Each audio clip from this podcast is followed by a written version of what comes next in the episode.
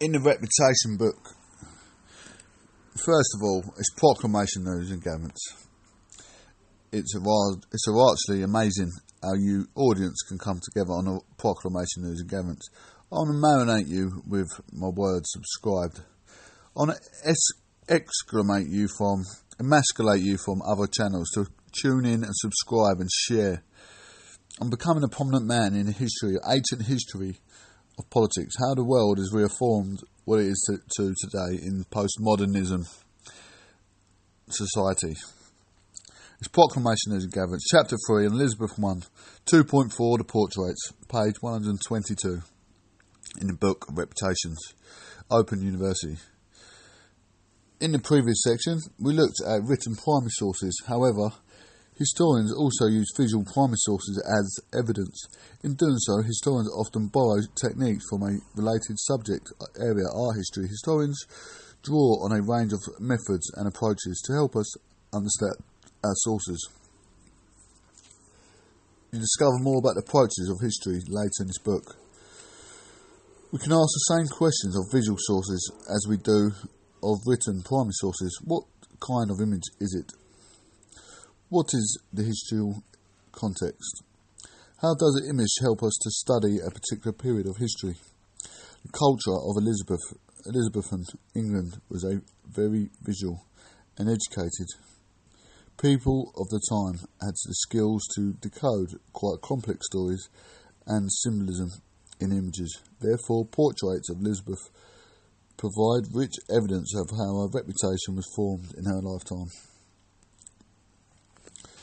We have to be careful though, as these portraits were only owned or seen by a small number of people from the highest levels of society. However, they help us see how these people understood Elizabeth's reputation, especially as they were often very influential figures. Whilst you might be able to call to uh, call to mind some images of Elizabeth during her later years, you might not be familiar with the pictures of her during the early part of her reign. For example, we will consider detail is known of the Hampden portrait and dates from around 1563 are the years into Elizabeth's reign when she was aged around 30. The earliest full-length image of the Queen, an opposed image about two metres high, the portrait is significant as it was one of the first attempts to create and control Elizabeth's visual image which is important to remember if we want to um, to think about the context in which the portrait was produced. In the same year, it was painted. In uh, 1563, a royal proclamation had been drafted complaining that the painters were making poor quality images of the Queen, and that none half sufficiently oppressed the natural representation of Her Majesty. The person, the favour or grace, Hughes or Larkin 1969, page 240. The type of portraits that were being criticised how showed Elizabeth dressed quite modestly in black, which, although a symbol of piety, did little in advantage, advance the prestige of the new queen. For example, the Clopton portrait, as shown in Figure 4. The Hampden portrait was therefore the first of the new type of portrait of Elizabeth I painted during the negotiations for a possible marriage match between Elizabeth and the Roman Catholic Archduke Charles of Austria. The Queen had nearly died of smallpox that year, causing anxiety over who would succeed her as monarch when she died, and fueling desire for her to marry and produce an heir.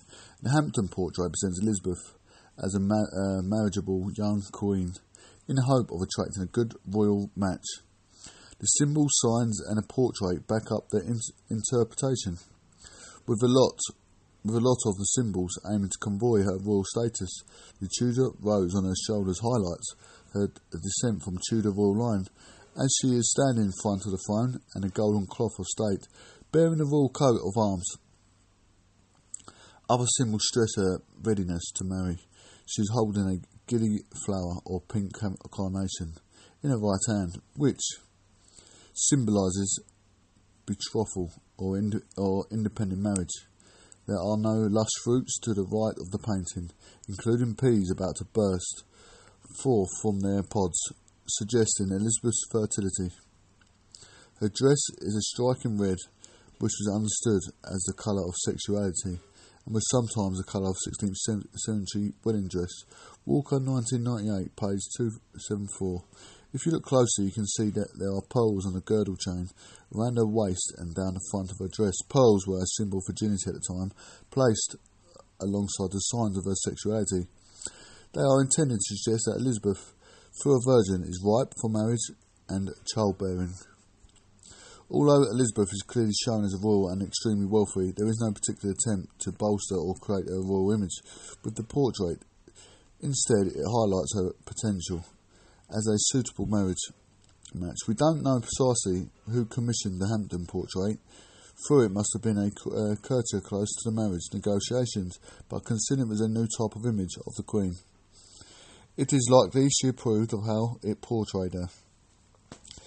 Uh, page 125 of figure 5, uh, Steven Va- van der Meulen. Steven van Herwijck attributed the Hampden portrait of 1563 oil on a panel transferred onto canvas. It was 196 centimetres to 140 centimetres private collection. There's a photo uh, copyrighted by Philip Mould Limited in London. The bridge, the Bridgham, Bridgerman man, uh, images. We've got an activity on page 126. George Gower attributed the, uh, the Marder portrait in 1588 oil on panel 134 to 106 times 6 centimetres. The Woburn Abbey, Abbey, Bedfordshire photo and the Bridge, Bridgeman images. Activity around 15 minutes to complete. Let's look at the mother.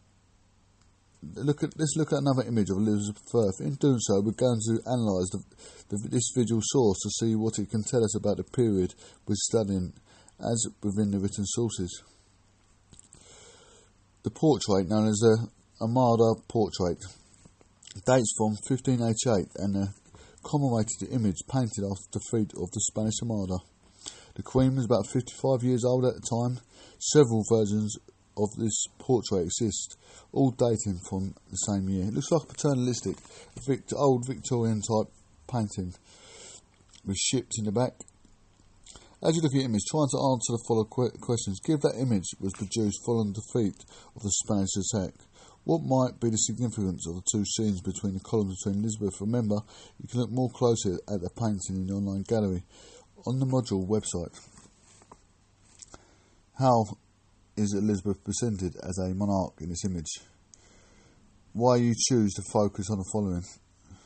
She looks very uh, modest she looks kind of provoked, stressed in her eyes. How Elizabeth is presented compared to the Hampden portrait in Figure 5. Is she shown as a lifelike or not, or symbols of virginity shown prominently? Can you identify any symbols of Elizabeth's royal status in the, the Marder portrait? This discussion, you, you probably have identified that the scene of the left shows ships at sea, and you may have noticed the ships towards the back of the scene or in the fire. There is an image of the English fire ship that were scattered in the Spanish Armada, a defence manoeuvre against the Spanish attack.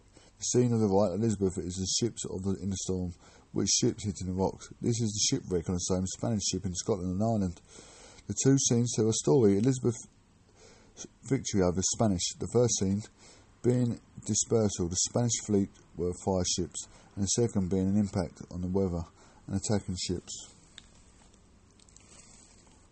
You might have noticed in the, in the portrait the Queen looks less lifelike in earlier pictures. Her dress is huge and conceals most of her body.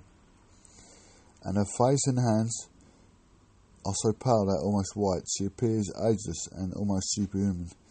And the many pearls in the portrait cl- clearly symbolise her virginity. In the Hampden portrait, there are a few discreet pearls signifying her ripeness for marriage, but here there are pearls all over the dress, head, headdress, and crown. You might have noticed the crown on the left, which is symbolised Elizabeth's royal status. You might also have noticed in the Marder portrait she stands in front of a richly decorated chair.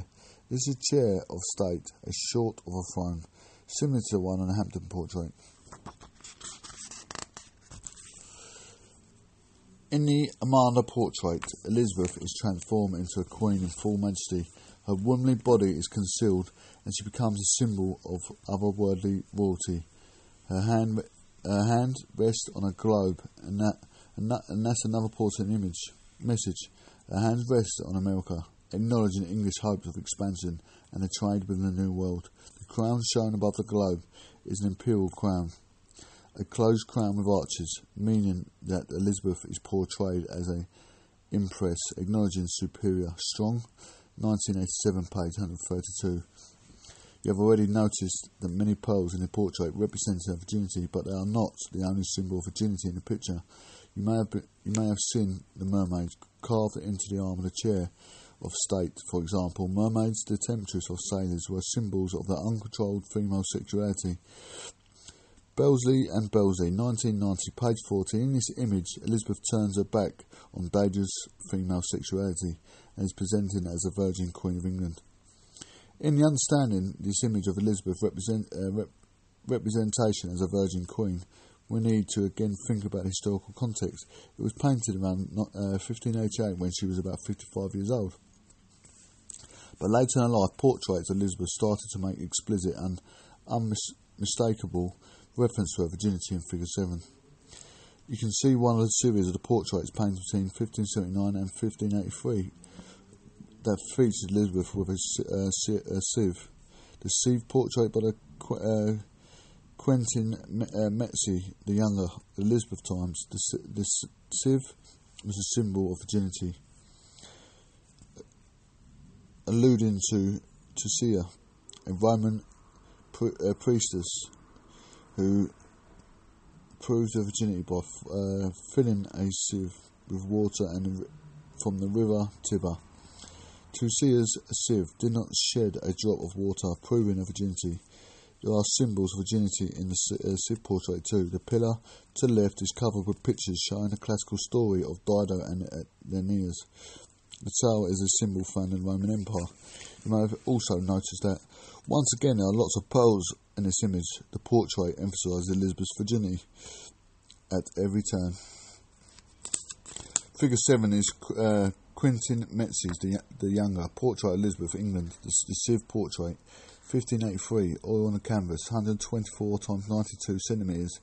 The Pinna Cotta, uh, Siena, Scala Florence, courtesy of the Ministero Beni e at Culturali e del Turismo. Page 130 of chapter 3, Elizabeth I, page 130. So, why did the portrait start to represent Elizabeth as a virgin in the late 1570s and 1580s, when earlier portraits such as the Hampden portrait, figure 5, did not focus on this? We can find a clue in the sieve portrait. The painting was almost certainly commissioned by Christopher Hatton a leading courtier of Elizabeth in 1583. The third figure on the right, behind Elizabeth, may be Hatton himself. His badge of golden hind is just visible on the figure's cloak. In the late 1570s and early 1580s, another potential husband for Elizabeth was proposed, the French prince uh, Francis Duke of Anjou. Many courtiers, including Hatton, opposed the match, wanting Elizabeth to continue to reject marriage.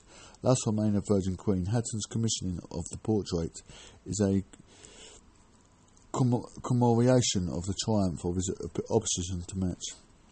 Consequently, the historian Patrick uh, Collin, Collinson has commented that it was only the late 1570s and early 1580s that the persona of the Virgin Queen was invented, or the least perfect Collinson, 2014, page 40. This started with Curtius opposed Elizabeth proposed a marriage to Andrew, but gathered pace. Thereafter, it was increasingly accepted that the Queen would die unmarried and childless. From 1580s, Elizabeth came to, the, to be depicted as the Virgin Queen, a goddess, the untouchable and the otherworldly Queen of the Armada portrait. As you started to work on this unit, you might have held that the view that Elizabeth was the Virgin Queen. But did Elizabeth herself encourage the reputation? You might want to look back at the speeches you studied earlier to see if you can find the evidence of this. It turns out that Elizabeth made a few references to her virginity in her speeches when Parliament demanded she marry in 1559 at the very start of her reign. She did tell them tell them that in the end, this shall be for me sufficient, that a uh, marble stone shall declare that a queen, having reigned such a time, lived and died a virgin. Marcus et al. 2000, page 58. Yet Elizabeth said this time of context of resting pressure to marry. So a reference so a reference to virginity might be accepted. Beyond that, Elizabeth rarely portrayed herself as a virgin queen. The idea only seems to have become common at the time of the Anjou marriage proposal. In the years around 1580, when it was expressed in the portraits, as you have seen as well in other forms, such as poetry, Elizabeth did not commission these portraits and poems, but were designed to, pl- uh, to please and win favour with the Queen. She must have proved of being represented in this way. Moreover, she did commission a miniatures, small images of herself which showed herself as a classical virgin goddess Diana and Cynthia, figure 8. The Nicholas Hilliard, uh, Hilliard miniature of Elizabeth I to 1586-87 watercolour on the vellum stuck onto paint card 5.4 cm Victoria and Albert Museum, London Museum, number page 223 to 1975. The copyright Victoria and Albert Museum, London, the crescent-shaped piece of jewellery in Elizabeth's hair refers to the Cynthia of, or Diana, the Virgin Moon Goddess. As we come to the end of this section of the chapter, what can we see about Elizabeth's reputation in her lifetime? You can see the very different reputations of Elizabeth that can be drawn from different primary sources. Her speeches highlight different ideas of her queenship than her portraits do. The historian Susan Doran has argued the, uh, the multiple images of Elizabeth circulated during her lifetime, more so than early English rulers. At the different times, she was a virgin queen. Doran 2011, page 54. These multiple reputations were undoubtedly the result of Elizabeth's gender and her unmarried status, and texts and images reflected the times in which they were created. Doran also highlights the importance of a culture that embraced religious and class- classical symbolism. Doran 2003, page 55. The success of the creation of Elizabeth's multiple personas in the late 16th century can be the fact that over 400 years later, we still think Elizabeth as both the Royal Prince of Tilbury and the Virgin Queen. Her personal motto may have been Semper Eadem, always the same, but the power of her reputation stemmed from its very variability. She was once she was one woman with mul- multiple reputations. For the member of this cha- for the remainder of this chapter, page 133, Elizabeth is historical reputation. For the main this chapter, we'll move on from looking at the reputation Elizabeth had during her own life and how this was constructed to how she was being regarded by later historians, what we might call her historical reputation. Elizabeth I is often regarded as having a very successful monarch, yet in some years it is hard to pinpoint why that should be. She had a long reign, it was, it was true, and it was fortunate enough to reign in for the time of the William Shakespeare, but she has um, achieved few of the successes that were usually regarded as the marks of the great ruler. She did not make some conquest in, of her territory. She made no major legal reforms, and living standards for the people were, in fact, declining during her reign. The most decisive steps in the religious reformation was the uh, Protestant split from the Roman Catholic Church were instigated by her uh, father Henry VIII. Not Elizabeth herself, she did not found a new destiny, she did not even continue her own destiny, but left the succession to the throne unsettled for the whole of her reign. Yet Elizabeth return, retains a reputation of having presided over a golden age. It was possible that you thought of her this way when you began to study the unit. Its activity allowed 30 minutes to complete its activity. Turn to page reading 3.4 with which is an extract from the biography about Elizabeth I, written by the scholar Patrick Collinson at the beginning of the 21st, uh, 21st century, in which she describes the views of both historians and non-historians concerning Elizabeth's reputation.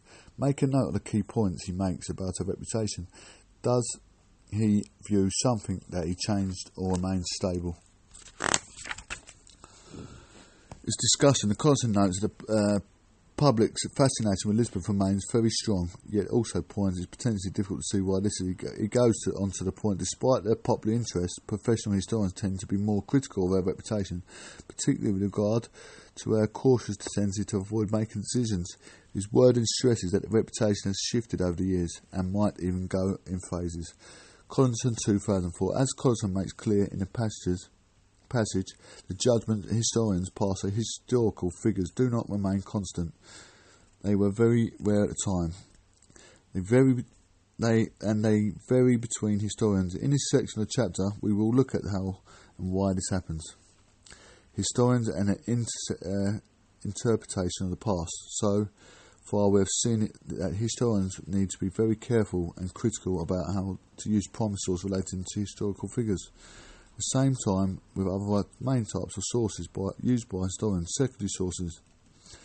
These sources are written after the event, usually by historians themselves and published as books or scholar, uh, scholarly articles, or more recently as television or radio programs, blogs, and so on.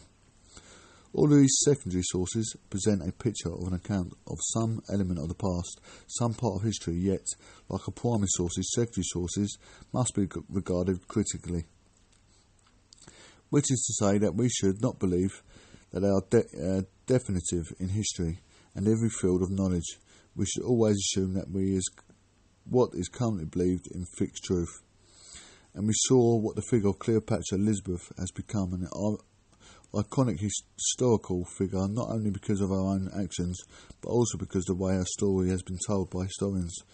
She's one of the most closely studied women in world history, subject of countless books and articles. Naturally, not all those who have closely studied her life have come to precisely the same conclusion about her. We should not find this surprising after all. You would not necessarily be surprised if you very different opinion to a friend or relative about their merits, in particular politician, artist, or athlete. It's also also quite possible that two describing the same event or two witnesses in, in the trial may give different versions of the same story. In a similar way, two historians will give somewhat different accounts of the same historical event or person. There can be many reasons of these differences. It is seldom between uh, deliberate efforts to mislead or suppress certain facts. Assessing events in the past is complex. Just as determining the guilt or incom- innocence of the accused in the trial can be very difficult for the whole host of different reasons. The evidence may be incomplete or uh, contradictory. The cause of particular events can be very difficult to identify, or the consequence of the action may be difficult to assess and may look very different in the short term and they do in the long term. Historians may have different assessments of historical figures depending on the moral question. For example, as we will see, Elizabeth ordered the execution of her cousin Mary. Queen of Scots was in the act of the cruel murder of the pragmatic sta- uh, statesmanship. Historians may also make different ju- judgments about what is important, or ask different questions about historical figures. One might ask, did Elizabeth make England a great military power? While another might just as reasonably ask the sort of question by which might be judged as a modern, uh, modern prime minister or president, such as did Elizabeth provide a high standard of living for her people? As well as this, historians particularly concerned with one aspect of her legacy might draw conclusions based on a particular aspect. Historians of Ireland, for example, may be much more critical of Elizabeth than English historians, since Elizabeth, recorded as a ruler of Ireland was marked by a great deal in instability, inst, instability and violence. Thus, historians reach different conclusions about the people in the past for a wide range of legitimate reasons. We refer to these historical in, uh, interpretation, human beings, after all, are complex and it's difficult to provide an assessment of their lives, which is at once short enough to di- digestible to detailed enough to justice to the subject. It's especially difficult to judge the success or failure of a ruler like Elizabeth, since she inherited problems from her predecessors, and the outcomes of her actions were not the making alone but were dependent on the action of many people she dealt with at home and abroad. Furthermore, historians do not work on isolation. Their work is influenced by that the other historians, both past and current, and the research responds to build on, support challenges, and not others. In this way, historians seek over time to improve our knowledge of the past. In this section, we will look at some of these issues by considering different ways in which Elizabeth's actions have been assessed by historians, why historians historians have come to different conclusions about them. We will do this by looking further at two important aspects of her legacy a role in the defeat of the Spanish Armada, and a decision about marriage and her succession. 3.2 Elizabeth and the Spanish Armada. First, we will look at the event that we've already touched on in this chapter, an event which, perhaps more than anything else, Elizabeth's popular reputation rests on the defeat of the Spanish Armada. In the later century, this has become an event of the talismanic significance in, in English history. Not only was the defeat of a great Roman Catholic enemy of the uh, Protestant England, but it was also an early sign of naval power that later came to the backbone of the British Empire. Elizabeth disliked war and she sought to avoid it for most of her reign. She maintained peace despite ongoing tension between England and Spain, the most powerful nation in Western European Europe of the time tension was largely arose from religious differences between Protestant England and Catholic Spain. Elizabeth finally decided to go to war in 1585, sending troops to support the Dutch who were rebelling against Spain's Spanish rule. She did this in an attempt to limit Spanish power in northern Europe because she feared that if Spain reigned control of the Netherlands, they should use it to base attack on England. Therefore, despite a popular image of the uh, the fear, fearsomely powerful Spain attacking uh, the relatively weak England, Elizabeth had made the first aggressive move by doing so. She arguably made the attack feared all more likely, and it proved. In 1587, Philip II of Spain ordered the preparation of the Great Fleet in, on Armada to attack England. This fleet attended, uh, intended sail from Lisbon in Portugal, part of the Spanish Empire, to the English Channel. The rendezvous with the army of Fla- uh, Flanders, the Spanish forces, forces already in the Netherlands to fight the Dutch, and then escort them across to England and descend on to London. See Figure 9. The strategy assumed the English fleet would be able to not disrupt the plan. Initially, this assumption proved accurate. The two fleets made more con- uh, contact with the coast of Cornwall in July 1588 and the engagement of the intermittent fighting of the next several days as they sailed eastwards along the southeast of England. However, neither side was able to inflict much damage on the other. The Spanish hoped to destroy English ships by making contact, engaging in hand to hand.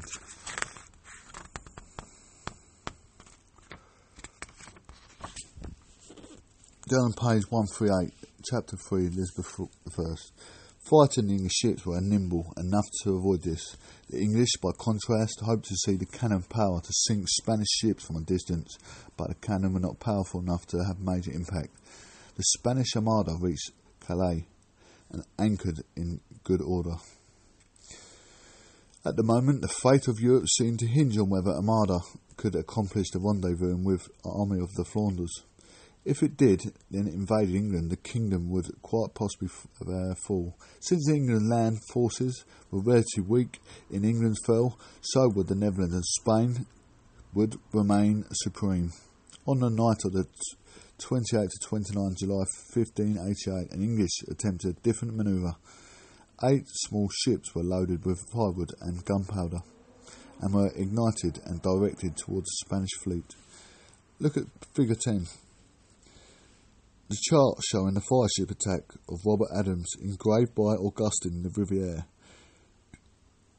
Expeditionis Hispanorum in Angliam, Vera uh, Descriptio.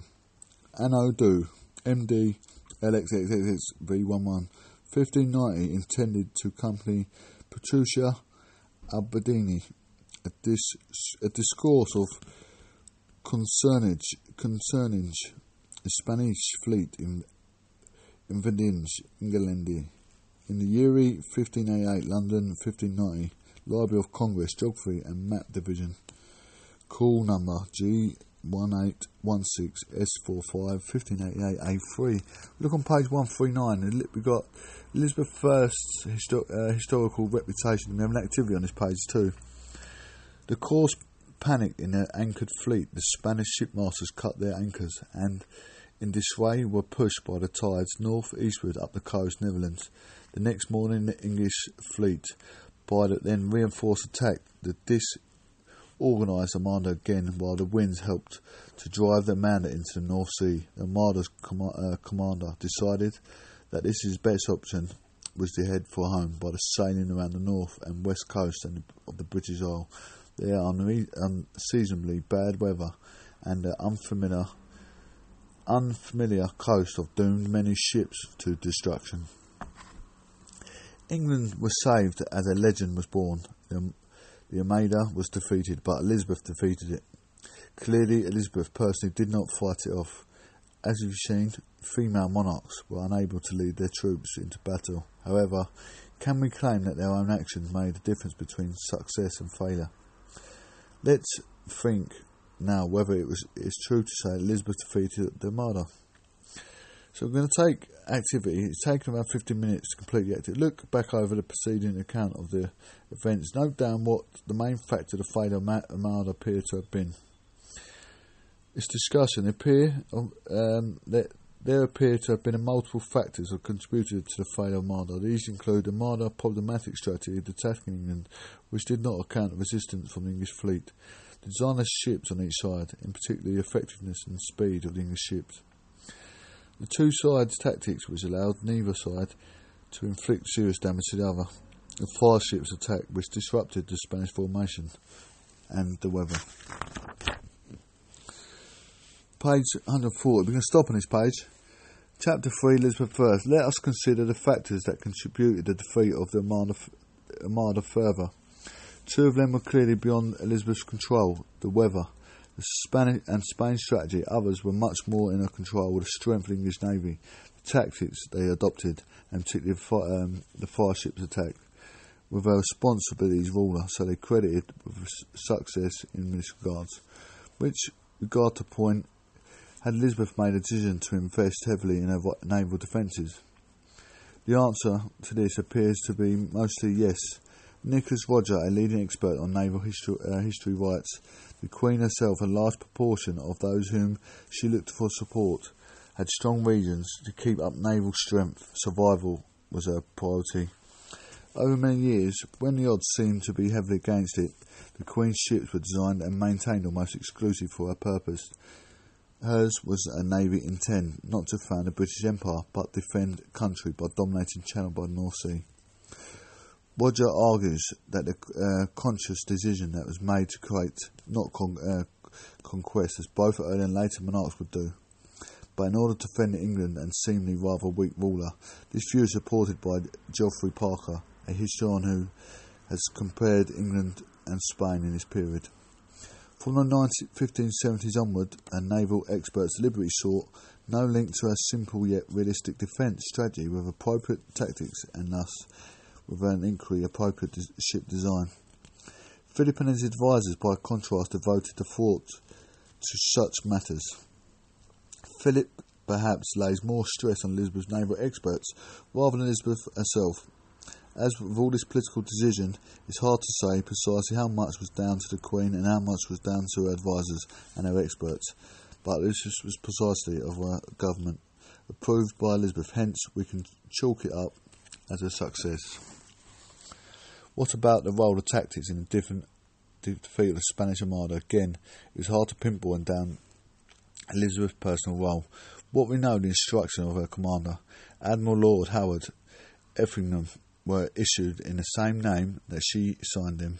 She must approve them, and she did not put her name to the documents lightly, but she, she herself conceived the instructions. It surely seems likely that she relied on heavily on the advice of her ministers, and perhaps most importantly, on, on her naval commanders themselves, who had experience in naval tactics. We cannot say that we did not play an important role in improving documents, but nor can we, can we, can we say she planned the defence in a meaningful way. Historians offer somewhat different in- interpretations of whether Elizabeth's orders provide an effective plan defeating Armada. But Parker writes that when in last December 1587 Queen Elizabeth has ordered her fleet to put to sea, her instruction to Admiral Howard revealed almost total confusion about Philip's intentions 1998 to page 255. A judgment which suggests poor planning or poor information on Elizabeth's part, or uh, on the other hand, Rodgers placed a much more positive inter- interpretation of her orders. The Queen has sometimes been accused of interfer- interfering with admirals, but a few commanders in chief, uh, in chief in so critical situation have been trusted with a complete discretion as Howard Effingham was 200, 2004, page 263. In this interpretation, Elizabeth left the decisions in the hands of those with greater expertise, which can be regarded as very good leadership.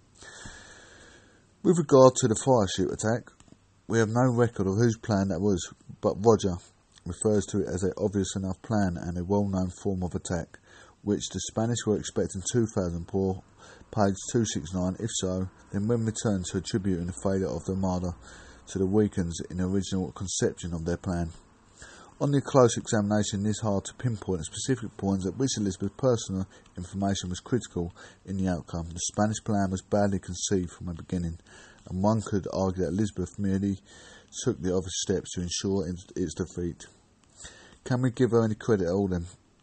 One can argue that Elizabeth appointed the ministers and commands, and therefore their success were her successes, but this is not important to everyone who would accept. One could even make the argument that Elizabeth's soldiers and sailors fought as bravely and did because of the loyalty to Elizabeth.